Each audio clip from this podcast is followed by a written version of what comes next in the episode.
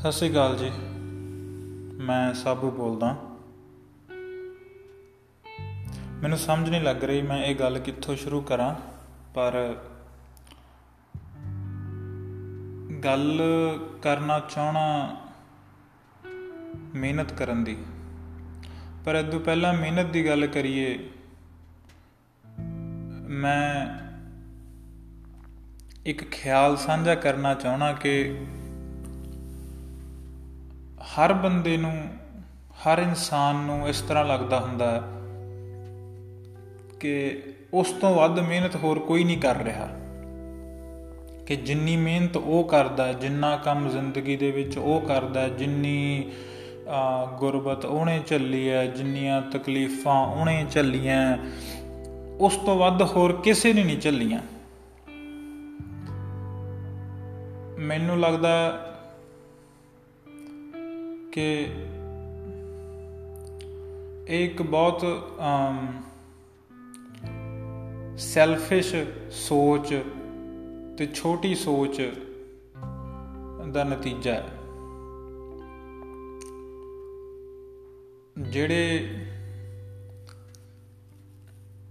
ਪਿੰਡਾਂ ਦੇ ਵਿੱਚ, ਖੇਤਾਂ ਦੇ ਵਿੱਚ ਕਿਸਾਨ ਭਰਾ ਕੰਮ ਕਰਦੇ ਨੇ,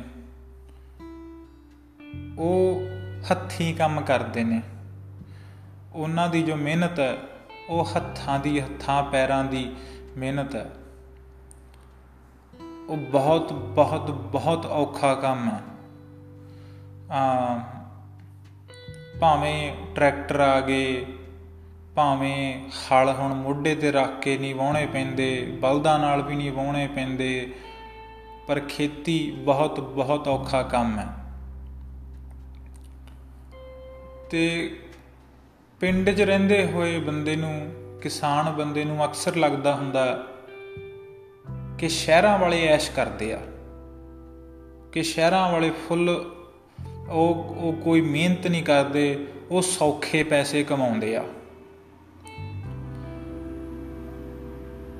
ਫੇਰ ਜੇ ਮੁੜ ਕੇ ਦੇਖੀਏ, ਇਸੇ ਗੱਲ ਨੂੰ ਕਮਾ ਕੇ ਤਾਂ ਸ਼ਹਿਰਾਂ ਵਾਲੇ ਜੋ ਸ਼ਹਿਰਾਂ ਦੇ ਵਿੱਚ ਰਹਿੰਦੇ ਨੇ, ਜੋ ਨੌਕਰੀਆਂ ਕਰਦੇ ਨੇ, ਜੋ ਪਹਿਲਾਂ ਸਵੇਰੇ ਸਵਖਤੇ ਉੱਠ ਕੇ ਕੋਈ ਆਪਦਾ ਰੱਬ ਦਾ ਨਾਮ ਲੈਂਦੇ ਨੇ, ਫਿਰ ਸਵਖਤੇ ਉੱਠ ਕੇ ਜਲਦੀ ਜਲਦੀ ਆਪਦੇ ਜਵਾਕਾਂ ਦਾ ਖਾਣਾ ਪੀਣਾ ਬਣਾਉਂਦੇ ਨੇ, ਉਹਨਾਂ ਨੂੰ ਸਕੂਲ ਛੱਡਦੇ ਨੇ, ਆਪਦੇ ਦਫ਼ਤਰ ਜਾਂਦੇ ਨੇ। ਸਵੇਰੇ 9 ਵਜੇ ਤੋਂ ਪਹਿਲਾਂ ਪਹਿਲਾਂ ਜੇ ਬੰਦਾ ਦਾ ਆਪਦੇ ਜਿੰਨਾ ਵੀ ਟਾਈਮ ਹੈ ਤੁਹਾਡਾ, ਜੇ ਉਸ ਤੋਂ ਪਹਿਲਾਂ ਬੰਦਾ ਟਾਈਮ ਸਿਰ ਨਹੀਂ ਪਹੁੰਚਦਾ ਤਾਂ ਅਗਲਾ ਗਾਹਾਂ ਡੰਡਾ ਲਈ ਖੜਾ ਹੁੰਦਾ।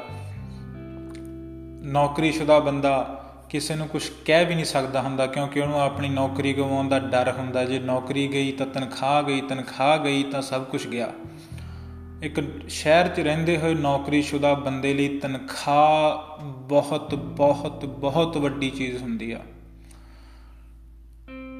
ਸ਼ਾਮ ਨੂੰ 8-9 ਘੰਟੇ ਸਾਰੇ ਦਿਨ ਦਾ ਮਿਹਨਤ ਕਰਕੇ ਵਾਪਸ ਆਉਂਦਾ ਫਿਰ ਆਪਣੇ ਰੁਝੇਵਿਆਂ 'ਚ ਰੁੱਝ ਜਾਂਦਾ ਜ਼ਿੰਦਗੀ ਦੇ ਜੋ ਹੁੰਦੇ ਨੇ। ਪਰ ਸ਼ਹਿਰ ਦੇ ਵਿੱਚ ਰਹਿੰਦੇ ਹੋਏ ਉਹ ਜਦੋਂ ਪਿੰਡਾਂ ਵਾਲਿਆਂ ਵੱਲ ਦੇਖਦਾ ਤਾਂ ਉਹ ਕਹਿੰਦਾ ਯਾਰ ਵੀ ਪਿੰਡਾਂ ਵਾਲੇ ਐਸ਼ ਕਰਦੇ ਆ। ਪਿੰਡਾਂ ਵਾਲਿਆਂ ਵਰਗੀ ਐਸ਼ ਹੈ ਨਹੀਂ। ਤੁਸੀਂ ਇੱਥੇ ਬੋੜ ਤੇ ਬੈਠੇ ਥੱਲੇ ਖੇਡਦੇ ਰਹਿੰਦੇ ਹੋ। ਤੁਸੀਂ ਦਰਖਤਾਂ ਦੀ ਛਾਂ ਥੱਲੇ ਰੋਟੀ ਖਾ ਕੇ ਚਾਰ ਨਾਲ ਤੇ ਲੱਸੀ ਨਾਲ ਵੀ ਹੋਵੇ ਭਾਵੇਂ, ਪਰ ਤੁਸੀਂ ਚੰਗੀ ਨੀਂਦ ਸੌਂ ਲੈਂਦੇ ਹੋ। ਸ਼ਾਮੇ। ਪਰ ਸਾਨੂੰ ਪੂਰੀ ਨੀਂਦ ਵੀ ਨਹੀਂ ਮਿਲਦੀ। ਹਾਲਾਂਕਿ ਸੱਚ ਇਹ ਹੈ ਕਿ ਨੀਂਦ ਕਿਸੇ ਨੂੰ ਵੀ ਨਹੀਂ ਪੂਰੀ ਮਿਲਦੀ ਹੁੰਦੀ। ਜਿਹੜਾ ਵੀ ਬੰਦਾ ਮਿਹਨਤ ਕਰ ਰਿਹਾ, ਨੀਂਦ ਉਹਨੂੰ ਕਦੇ ਵੀ ਪੂਰੀ ਨਹੀਂ ਮਿਲਦੀ ਹੁੰਦੀ। ਭਾਵੇਂ ਉਹ ਪਿੰਡ ਦਾ ਕਿਸਾਨ ਹੈ, ਭਾਵੇਂ ਉਹ ਸ਼ਹਿਰ ਦੇ ਵਿੱਚ ਨੌਕਰੀ ਕਰਨ ਵਾਲਾ ਪਰ ਜਿਹੜਾ ਸ਼ਹਿਰ ਦਾ ਨੌਕਰੀ ਕਰਨ ਵਾਲਾ, ਉਹਦਾ ਕੰਮ ਜ਼ਿਆਦਾ, ਸਰੀਰ ਨਾਲੋਂ ਜ਼ਿਆਦਾ ਉਹਦਾ ਕੰਮ ਦਿਮਾਗੀ ਹੈ। ਉਹਨੇ ਸਾਰਾ ਦਿਨ ਉਹਨੇ ਆਪਣੀ, ਆਪਣੇ ਦਿਮਾਗ ਨੂੰ ਸਾਰਾ ਦਿਨ ਖਰਚਣਾ ਪਿੰਡ, ਉਹਦਾ ਕੰਮ, ਖੇਤੀ ਦਾ ਕੰਮ ਜਿਸਮਾਨੀ ਜ਼ਿਆਦਾ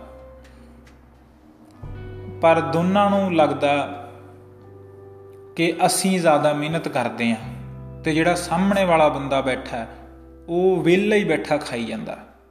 ਉਹ ਕੋਈ ਮਿਹਨਤ ਨਹੀਂ ਕਰ ਰਿਹਾ। ਉਹਨੂੰ ਉਸ ਗੱਲ ਤੋਂ ਸਾਹਮਣੇ ਵਾਲੇ ਬੰਦੇ ਤੋਂ ਚਿੜ ਚੜਦੀ ਆ ਕਿ ਇਹ ਇੰਨੀ ਮਿਹਨਤ ਨਹੀਂ ਕਰਦੇ, ਮੈਨੂੰ ਇੰਨੀ ਮਿਹਨਤ ਕਰਕੇ ਖਾਣਾ ਪੈਂਦਾ। ਹਾਲਾਂਕਿ ਸੱਚ ਇਹ ਆ ਕਿ ਮਿਹਨਤ ਦੋਨੇ ਕਰਦੇ ਨੇ। ਦੋਨਾਂ ਦਾ ਕੰਮ ਹੈ, ਆਪਣਾ ਆਪਣੇ ਤਰੀਕੇ ਦਾ ਕੰਮ ਹੈ।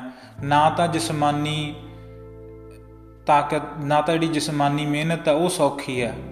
ਤੇ ਨਾ ਹੀ ਜਿਹੜੀ ਦਿਮਾਗੀ ਮਿਹਨਤ ਆ, ਉਹ ਸੌਖੀ ਆ। ਸੌਖਾ ਕੁਝ ਵੀ ਨਹੀਂ ਹੁੰਦਾ। ਸੌਖਾ ਤਾਂ ਕਿਸੇ ਦੇ ਘਰੇ ਘਰ ਜਵਾਈ ਬਣ ਕੇ ਬਹਿਣਾ ਵੀ ਨਹੀਂ ਹੁੰਦਾ। ਅਗਲਾ ਵੀ ਕੁੱਤਿਆਂ ਵਾਂਗੂ ਕੰਮ ਲੈਂਦਾ।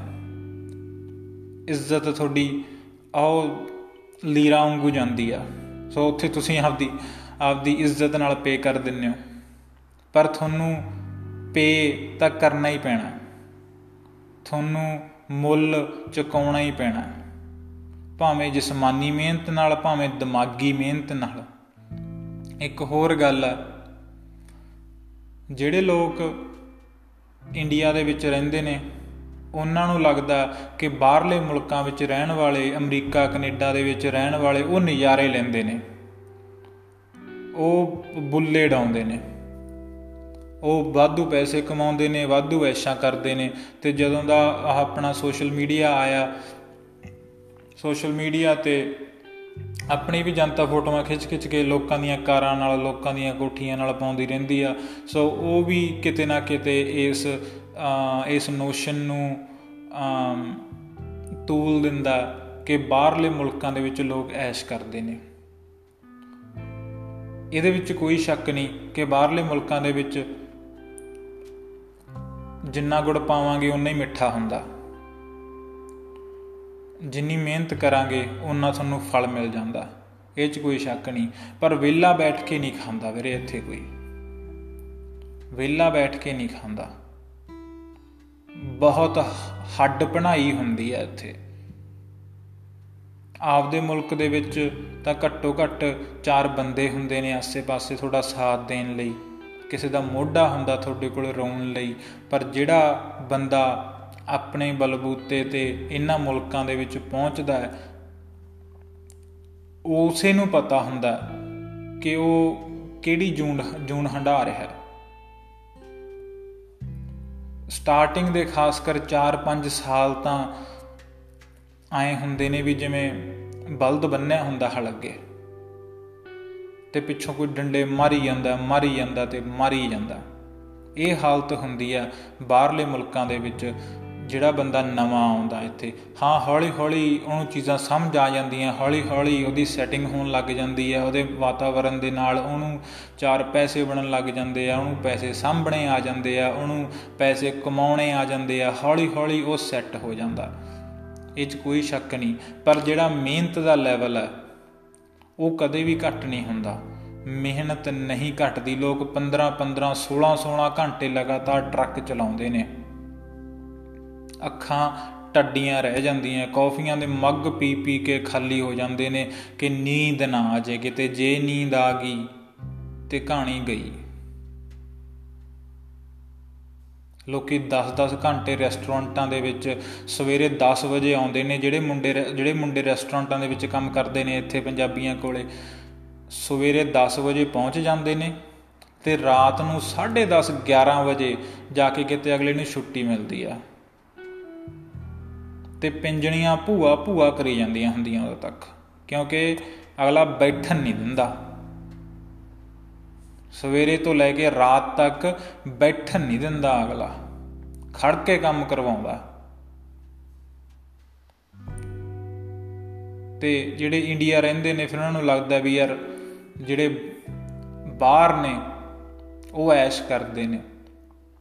ਬਾਹਰ ਵਾਲਿਆਂ ਨੂੰ ਲੱਗਦਾ ਸਾਡੇ ਵਰਗੀ ਮਿਹਨਤ ਕੋਈ ਨਹੀਂ ਕਰਦਾ, ਸਾਡੇ ਵਰਗਾ ਸਾਡੇ ਵਰਗਾ ਸਾਡੇ ਸਾਡੇ ਜਿੰਨਾ ਖੂਨ ਪਸੀਨਾ ਨਹੀਂ ਕੋਈ ਵਹਾਉਂਦਾ, ਉਹਨਾਂ ਨੂੰ ਇਸ ਗੱਲ ਦਾ ਗੁੱਸਾ ਵੀ ਚੜਦਾ ਕਿ ਇੰਡੀਆ ਵਾਲੇ ਸਾਨੂੰ ਵਿਹਲਾ ਕਹਿੰਦੇ ਨੇ ਇੰਡੀਆ ਵਾਲੇ ਕਹਿੰਦੇ ਨੇ ਕਿ ਅਸੀਂ ਮਿਹਨਤ ਨਹੀਂ ਕਰਦੇ, ਪਰ ਉਹਨਾਂ ਨੂੰ ਪਤਾ ਲੱਗੇ ਵੀ ਅਸੀਂ ਇੱਥੇ ਕੀ ਕੁਝ ਕਰਦੇ ਹਾਂ, ਇੱਥੇ ਕੀ ਕੁਝ ਨਹੀਂ ਕਰਦੇ ਅਸੀਂ ਰੋਟੀ ਕਮਾਉਣ ਲਈ, ਤਾਂ ਉਹਨਾਂ ਨੂੰ ਅਸਲ ਕਹਾਣੀ ਪਤਾ ਲੱਗੇ।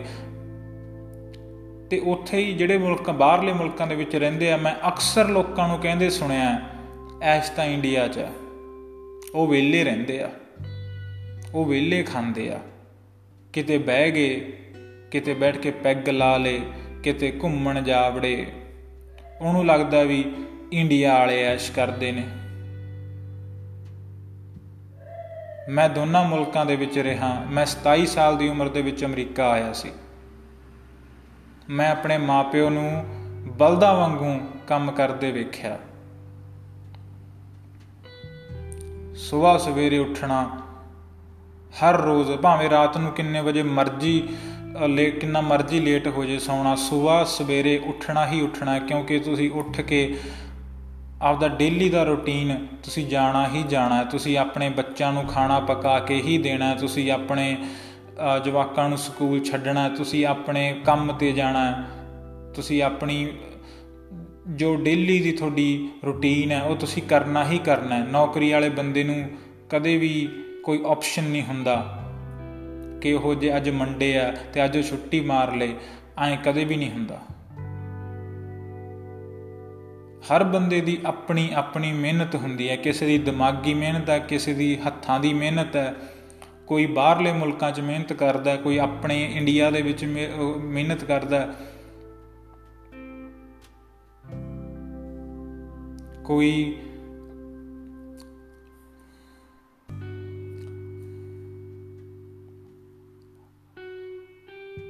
ਮੈਂ ਸਿੰਪਲੀ ਗੱਲ ਇਹ ਕਹਿਣਾ ਚਾਹਣਾ ਕਿ ਕਿ ਜਿਹਦੀ ਅੱਖ ਰੜਕਦੀ ਹੁੰਦੀ ਆ, ਉਸੇ ਨੂੰ ਪਤਾ ਹੁੰਦਾ ਕਿ ਦਰਦ ਕਿੰਨਾ ਹੋ ਰਿਹਾ। ਸਾਹਮਣੇ ਵਾਲੇ ਬੰਦੇ ਨੂੰ ਨਹੀਂ ਪਤਾ ਹੁੰਦਾ। ਸਾਹਮਣੇ ਵਾਲਾ ਬੰਦਾ ਤਾਂ ਮੂੰਹ ਚੱਕ ਕੇ ਕਹਿ ਦਿੰਦਾ, ਇਹ ਕੁਝ ਨਹੀਂ ਕਰਦੇ ਜੀ। ਇਹ ਵਿਹਲੇ ਰਹਿੰਦੇ ਆ। ਹੋ ਸਕਦਾ ਜਿਸ ਤਰ੍ਹਾਂ ਦੀ ਮਿਹਨਤ ਸਾਹਮਣੇ ਵਾਲਾ ਬੰਦਾ ਕਰ ਰਿਹਾ ਹੋਵੇ ਉਹ ਤੁਹਾਨੂੰ ਜਾਂ ਤਾਂ ਸਮਝ ਨਾ ਆਉਂਦੀ ਹੋਵੇ, ਜਾਂ ਤੁਸੀਂ ਦੇਖਣ ਤੋਂ ਵੀ ਇਨਕਾਰ ਕਰਦੇ ਹੋ।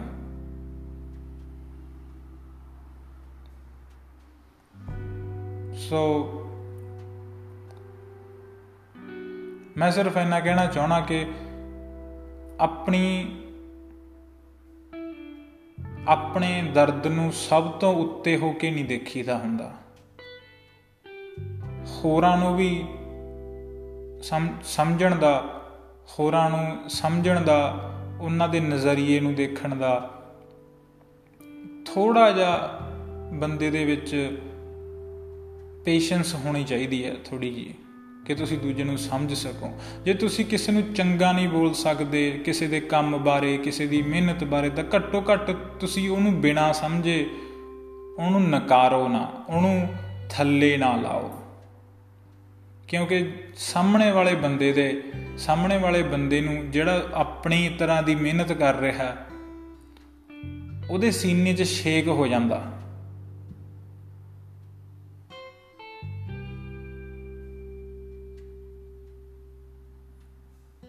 ਬਾਕੀ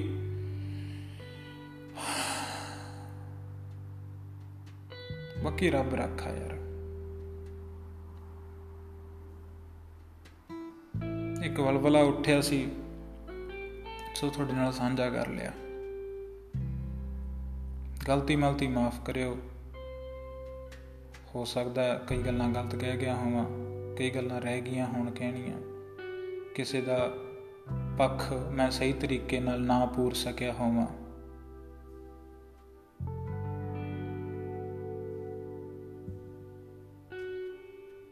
ਸਤਿ ਸ਼੍ਰੀ ਅਕਾਲ। ਮੈਂ ਸਾਬੂ ਬੋਲਦਾ